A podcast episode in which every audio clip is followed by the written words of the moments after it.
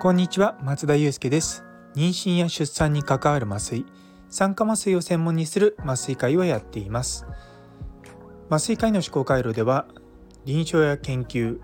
そして学会活動などを通じて学んだり考えたりしたことを発信していきます。さて本日の話題ですけれども多くの医療者が間違えている麻酔中の声かけということをテーマにお話しさせていただきたいと思います。今回のことは、まあ、メインは帝王切開中の妊婦さんの背中の麻酔だと思っていただければと思うんですけれども結構皆さんどんな声かけしてますか？あの実は妊婦さんってすごく催眠術にかかりやすいって知ってます？突然 催眠のこと言って何言い出すんだと思うかもしれないんですけども実はこれすごく重要なんですよ。あの妊婦さんってすごくいい暗示にもかかりやすいし悪い暗示にもかかりやすいのでポジティブな言葉を使うとすごくリラックスするんですけれどもネガティブな言葉を使うとすごく緊張しちゃってそういった不安とかが増幅されるんですね。なので私も基本的にもう全くと言っていいほどネガティブなワードを使わないようにしてるんですよ。例えば点滴をする時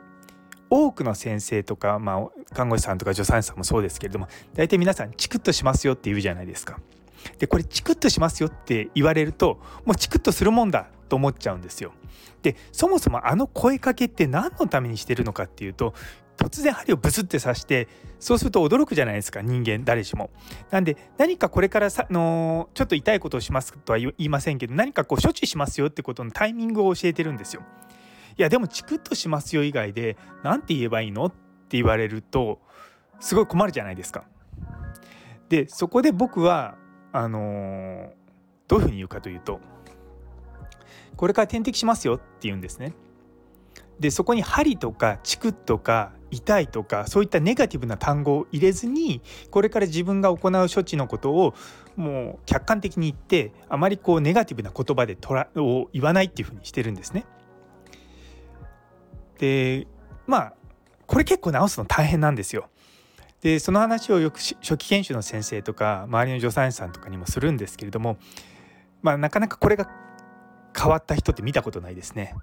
だいたい私も治すのに1ヶ月ぐらいかかりました。もう毎回毎回点滴する前に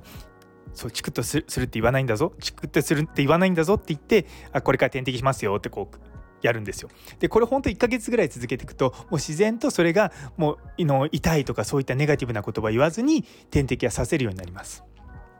であとはですねその単語とかあの例えば背中の時の麻酔する時も同じようにこれから麻酔しますよって言うんですね。でチクッとしますよとかちょっとここ痛いですけど頑張りましょうって言うともうこっからあこっから痛いんだ痛いんだ頭の中でもう痛いと思ってでそれで頑張らなきゃ頑張らなきゃと思うんですよね。それよりも私は背中のとこ麻酔しますからね何か嫌なことあったりとか何か辛いことあったら遠慮なくおっしゃってくださいみたいな感じで結構オブラートに包んだ言葉を使うようにしてるんですね。でそういった配慮って実はすごく大事でかつその最初のところにちょっと言った暗示っていうところにも関わってくるんですね。で冒頭に申した通り妊婦さんって暗示にかかりやすいんですよ。これおそらく助産師さんの方すごくあの普段からやってられてると思うんですけれども例えば陣痛が強くなってきた時に痛みが強くなってきたってあんま言わないじゃないですか。だんだん陣痛がね大きくなってきますね強くなってきますね赤ちゃんにもう少しで会えますよっていうそういったポジティブな言葉で変換するんですよ。それを例えば陣痛が痛くて辛いものだっていうことを頭にこうこびりつけかせちゃうようなことを言うとやっぱりすごくネガティブな感じになるんですよね。で例えば陣痛の間の時にあこれから次の陣痛が来るからあどうしようどうしようまた痛くなっちゃうまた痛くなっちゃうって思うかそれともよし陣痛の間このゆっくり休むぞと思ってで次の陣痛2分ぐらい続いたらまたそこから休みが来るって思うかっていう意識づけってすごく重要なんですよ。でそういったとこ実は日本の助産師さんすっごく上手であのそういったところすごく慣れてんですよね。なのでそこをですね麻酔の方にも応用できるとより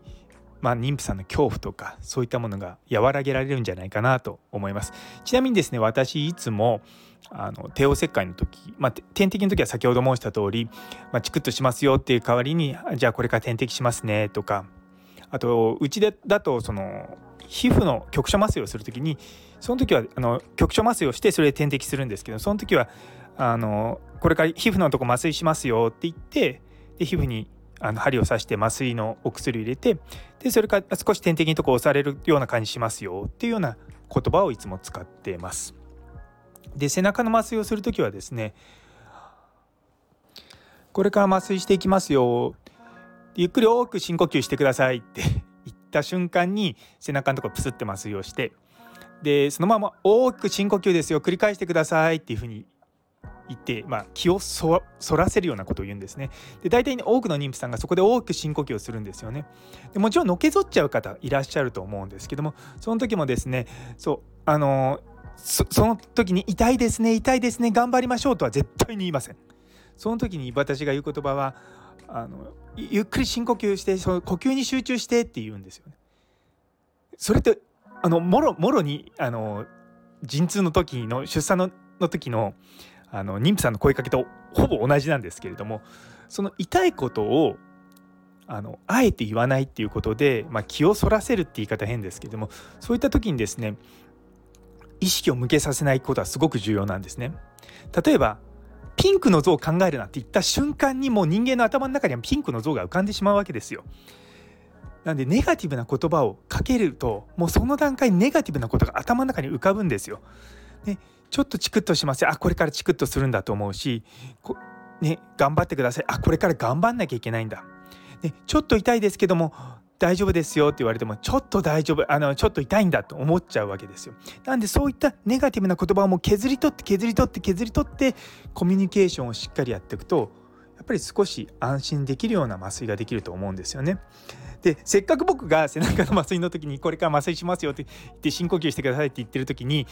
あの介助についてくれる看護師さんとかが「あちょっとチクッとしますよここからちょっと痛いですけど頑張ってくださいね」って大体いつも言われちゃうんですよね。あでもそこの場でねあのそこで言うとあの患者さんにも悪いしそのせっかくねあの言ってくださってるその看護師さんたちはこれから何が起こるかってことをちゃんと教えてあげることで不安を取れると思うんですけれども実はそれってあまり不安が取れないというよりもむしろ増幅させちゃうっていうことが分かってるんですね。なので私はあえてそういう言葉を使わずに、まあ、妊婦さんへの声かけってことをやってます。同じようにやっぱりあのいわゆる無痛分娩の時もうちの病院だとあのオンデマンドって言って陣痛が来てから無痛分娩やることもあるのでだから麻酔をする時にですねももうすでに陣痛があるような妊婦さんっていうのもいらっしゃるんですね。でそういった時にどういうふうにするかっていう一つの、まあ、テクニックとしていわゆるその言葉のリフレーミングっていうのがあるんですよ。でリフレームっていうのは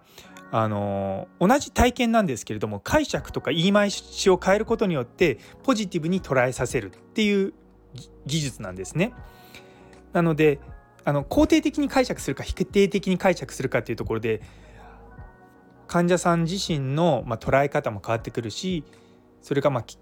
ポジティブな体験につながるかどうかっていうところになってきます。先ほどもちょっと言ったんですけども例えばその陣痛完結期の、まあ、捉え方もそうですし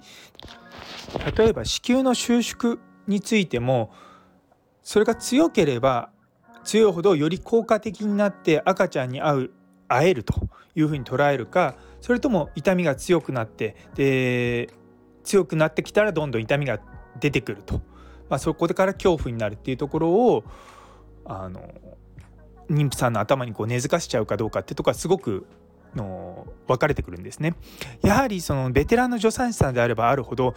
意識してる意識してないは別として妊婦さんへの声かけの時のその陣痛の捉え方っていうのをいかにポジティブな言葉で包み込むかっていうことにな長けてるんですよね。だからそれはやはり我々麻酔科医も同じようなことをやっていかないといけないし特にその背中の麻酔する時に動いちゃったりとかするとやはり危ないのででもそこの時に、あのこのまま動くとしっかり麻酔ができませんっていうような言い方をするよりもその時はあえて何も言わずに動いちゃったなって、まあ、心の中では思うんですけれども。で、まあ、麻酔が効いた後にではもう一回姿勢を取り直しましょうか、ね、リラックスしてね。スムーズに麻酔していきますからねっていうようなことを伝えていきます大体。まあ、あのもちろんそれでね麻酔が難しかったりとかする方もいらっしゃるので、まあ、そういった時もねいろいろと、まあ、細かいテクニックって言い方変ですけれどももう極力本当に僕ネガティブな言葉使わないんですよ。もうそれめちゃめちゃ意識してやってるもうもうこれ10年ぐらいやってるのでそうだからそれはですね結構妊婦さん評判がいいんですよね。あとまあ陣痛の時に背中の麻酔する時に陣痛来ての来るとあの針を進めたりとかすると危ないのでその時はですねあの助産師さんがやるようにお尻のあたりぐーっと強く押さえたりとか、まあ、そういったことをしたりとか結構ですねあのけな助産師さんのやり方を盗んでテクニック盗んでるわけじゃないんですけどもそういったことをしてですねあのコミュニケーションとか、まあ、そのいわゆる薬を使わないようなお産の痛みを取るような方法とか、まあ、いろんなものをやってます。まあ、この業界長いんでね あのいいろいろと引き出しはそれなりにあります。で実はまあなんでそんなことを私が細かく知ってるかとか言うとですね実は10年ぐらい前に習術期コミュニケーションの技法っていうあの本の翻訳に携わったんですね。でその当時私もすでに酸化麻酔やってたのでそこの妊婦さんっていうところの項目を翻訳したんですけれどもそこがもうめちゃめちゃよく書いてあるんですよ。でもうこの本今確か絶版になっちゃったんじゃないかなと思って多分もう古本でしか売ってないと思うんですけどもめちゃめちゃいい本なんですそのコミュニケーションもそうですしその患者さんのそのラポールの形成も含めてどういう言葉を使っていけばいいのかってところが非常によくまとまってんですよね。えーまあ、さらに難しいところになってくると上司とのコミュニケーションとかあと麻酔科医の麻酔科向けに書かれてるんで外科医とのコミュニケーションとか、まあ、そういったことも書いてあってですねあのもしもよろしければそういったのを手に取っていただければと思います。いやでも本当に妊婦さんへの声かけってポジティブな言葉をしっかり使うような意識をしてやることはすごくいいと思うんですよね。で実際にその妊婦さんのその催眠術にかかりやすさ非催眠性が上がるっていうもうエビデンスもあるんですよ。なのでそういったのをですねトータルで考えた時にやはり僕らの言葉一つ一つによって妊婦さんの体験が変わってくるっていうことを認識してそれをケアにつなげていくっていうことはすごく重要だと私は思っていつも診療をやってます。はい、なのであの私に麻酔を私が麻酔をした妊婦さんとか、まあ、妊婦さん以外にも、まあ、手術室の患者さんでもそうなんですけれどもまあねそういそもそも手術受ける経験がそんなにないので あの人は良かったこの人は悪かったとかあんまりそういったこと言われることはないんですけれども、まあ、自分のねやってる仕事のをまあいかにこう患者さんにとって、ね、より良いものにするかっていうところで、まあ、言葉遣いというか、まあ、コミュニケーションとかそういったところをちょっと今回は注目してみました。はいね、最後まであの麻酔科医の思考回路を聞いてくださって本当にありがとうございます。コメントなどいただけましたら是非あのよろしくお願いいたします。あのフォローとかもえっとですねもうちょっとでフォロワーが30人になりそうです。このスタンド FM フォロワーの数が外から見えないのがいいのか悪いのか分かんないんですけどもなんかこういまいちはっきりしないんですよねってちょっとディスってもしょうがないんですけれどもまあそういったこともあります。はいごめんなさいちょっと最後あの雑談入っちゃいましたけどもそれでは皆様の一日が素晴らしい一日でありますようにそれではまた。